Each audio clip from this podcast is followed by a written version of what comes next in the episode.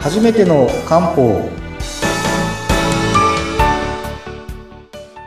森の都の漢方薬局の佐藤ですインタビュアーの北村明子です。今どう日もよろしくお願いしますす。さてさて、えー番組を聞いた方からお問い合わせがあって質問があったシリーズ続いておりま すが、続いてますねねえ、今回もなんかすごくニーズがあるお話をお聞きしそうまです。ねまあラジオだからより聞きやすいっていうのもあるかもしれないですけど、はい、妊活興味持ってる人ってうん多くてですね、多いですよ。私の直の知り合いでもやってる人多いですもん。お多ーいなんか後からえやったやってたのっていう人も結構いますあそうなんですねいますいます普通に身近ですあ身近身近なんです普通ねに身近ですなるほど、うんなんかやっぱりね、まあ、いろんな意味で大変だなっていう話は聞きますうんうんうんうんそうしたらですね、まあ今、よく漢方で、はいなんか、子宝相談みたいなのあってうんうんあれ何やってんですかっていうのを、ちょっとずつお話しできればな。ああぜひぜひぜひで、もちろんその、すごい広い範囲なので、うんに関しても、ちょっと一回じゃ終わらないので、今日はちょっと概要になっちゃうかもしれないですけあど、そうですねあのすごく皆さん聞きたい話だと思うのあでのー時間かけてじっくりいろんなことをあのお伺いししたいですあまあそうですね。ではいあの、妊活ってまあいろいろやり方あるし、まあ、いわゆる西洋的な治療の妊活も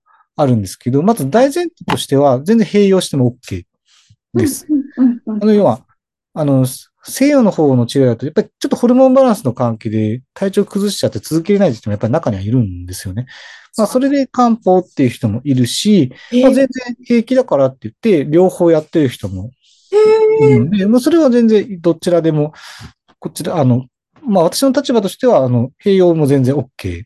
そうなんだ。ですそねれって、例えばですけど、あの、今まで西洋の薬で妊活していた方が、えー例えば、じゃあ漢方も取り入れようって思った時に、その西洋の側の病院にい相談はした方がいいんですかあ、どちらでも別に大丈夫です。そそううなんだ。んそれこそ底上げに近いことをやっていくので、そっかそっかそっか。そ、そううん考えると漢方ってすごいですね。そうです。なんかあの、言ってしまうと別に言っても言わなくても、えーそそうれいはう、なんか私、薬って、あのーほら、飲み合わせてるのかなあ、なんかあ、あるようなイメージがあったから。もちろんもちろんそれはあるし、うんあの、逆に、今どういう治療を受けてますかとか、どういう薬飲んでますかって、こちらに当然チェックはするので。なるほど。あ、そっかそっかそっか。はい。で、ぶぶつかってないなとか、はいあと、最近病院でも漢方を出されていることは当然あるので、それあがりますかぶっててしまうと、まあ、ある意味、その、量的に多すぎたりとかもったいなかったりするので、そういうチェックは当然しますよ。なるほど。その前提で全然、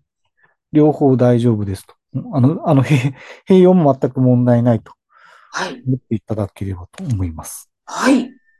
そうなんですよね。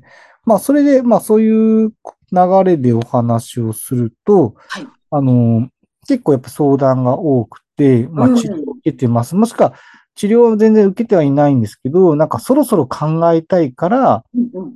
あの、体質改善をスタートさせたいですとか。まあ、そんないろんな相談があります。別に、こちらとしては、別に、どのベースの相談であっても問題なく対応するっていう感じですね。はい。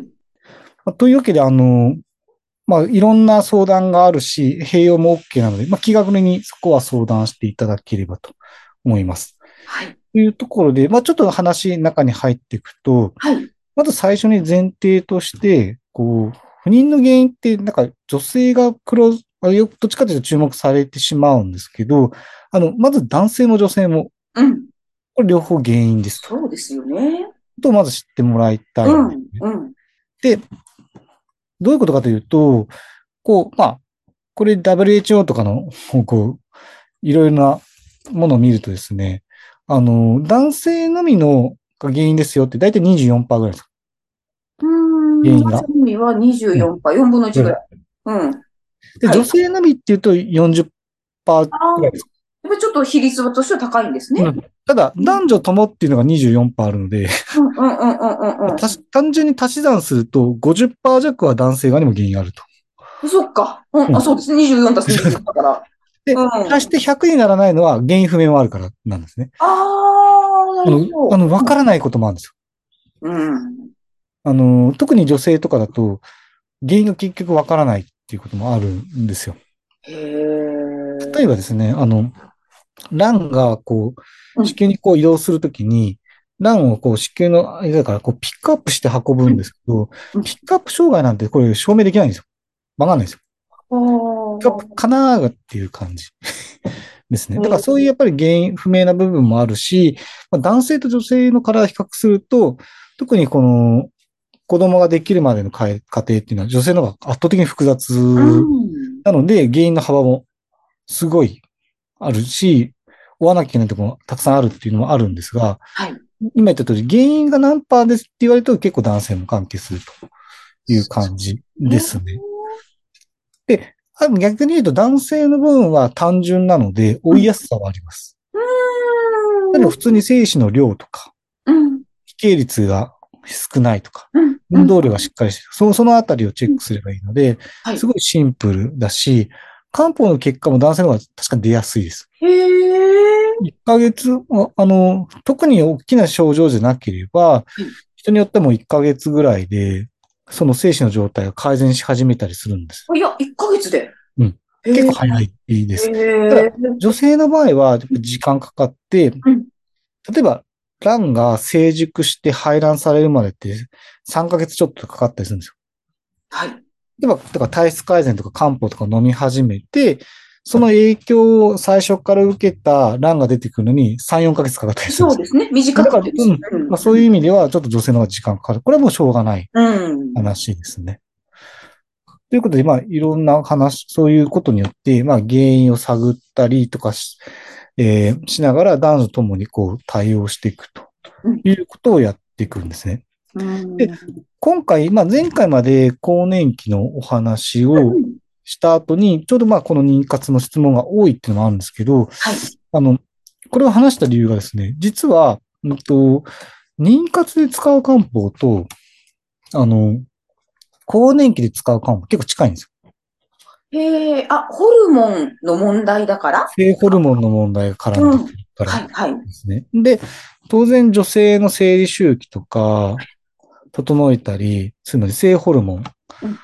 まあ、なんか男性の精子の量とか、そういうのも結構性ホルモンが関係してくるわけなんですけど、じいゃあその性ホルモンどっから出るんですかっていうと、あの、更年期の時に出てきた、結局副腎なんですよ。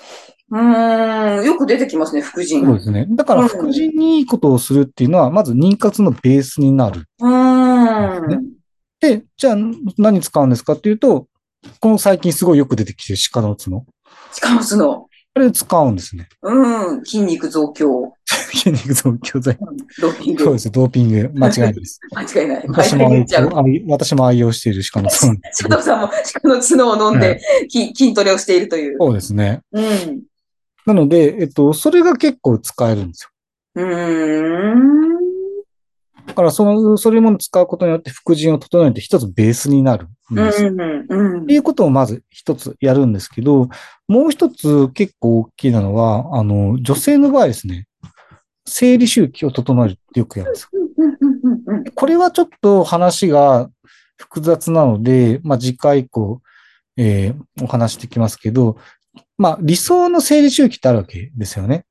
つまり長さは28日ぐらい、うん低温期はこのぐらいうん、高温期はこのぐらいうん。例えば、低温期は短くても11日以上あった方がいいですよ。うん高温期は14日ぐらい欲しいですよ。で、低温期と高温期の差は何度ぐらいあるといいですよ。うん差がこのぐらいあるといいですよっていう理想の高温生理周期っていうのがあって、はい。それを作っていく。あでやるんですあ。で、これはうん、別に妊活関係あろうがなかろうがうん、生理がある間は生理周期が整った方が女性の体としてはいいので、そりゃそうですよね。だから別に妊活したいしたくない関係なくよくやってるんですよ。うーん、女性はなんか、ほんとちょっとしたことで体、ね、体調崩したりしやすいですもんね。で、逆に言うと、セルフチェックになってるんですよ。うん、うん、うん、うん。要は、生理周期が乱れたからおかしいかもっていう相談ができるわけでああ。すよね。ではい。男性はそれがないんですよ。はあはあ、そうだかかセらルフチェックできる機会っていうのが女性の方がある意味多い確かに。わかりやすいですもんねう。んなんか、生理が遅れたとか、ね。高温期になっても体温上がらないとか、うん。高温期の体温がらガタつくとか、なんかいろいろなことでうん、それをチェックすることで自分の体をチェックできるっそていうう。良さはあるんですよ。男性はないから倒れた頃には倒れそうな時に来ちゃうっていう。ああ、やっとそこで気づくっていうね。そうですよね。っていうのがあるので、まあそれはなんか、ある意味いい面でもあるんですよ。う生理ーん。周期を見れるっていう感じ。あまあそこから見るとですうねん。。はない。ので、ちょっとですね、次回以降は、ちょっと生理周期のお話しながら、こういうふうには、いこういう時はこういう対応しますよっていうお話をするし、まあ、こういう具体的に、実はですね、まあ、次回以降出てくるかもしれないですけど、ずっと私、鹿の角って言ってるじゃないですか。はい。はい。高音期つくのにすごいいいのがえ、これ聞くとちょっとびっくりするんですけど、トナカイの角。トナカ イちょっと今、サンタさんが浮かんじゃいました。はい、トナカイの角を使ったりするんですね。ほーなんかそういうようなもの、ちょっといろいろ登場人物増えながらですね。ちょっと、え、えになってきちゃうとか。もうそうですね。トナカイはいいんですよ。ええうんー、うわ、おちょっとおもし面白いって言っていいのかわかりませんけど、なので、興味がそそそられますね。角は角でも違う角もちょっと出てくると。ちょっとまた次回以降も楽しみにしてます。はい。多ね、分妊活って本当に聞きそたういです方ねいっぱいいらっしゃると思うん で。次回多分鹿とトナカイと牛さんが出てくると思うんで、牛が出てきた 牛もいろんな角が出てくると思うんですけど、あの、アニマルシリーズでお願いします。ですね。角角シリーズで出てくると思うんですけど、ちょっとそれも含めてですね、ちょっと違う観点から妊活のお話できればと思いますので、ぜひぜひ、ちょっとあの、はいたくさんお話聞かせてください、また。はい。はい。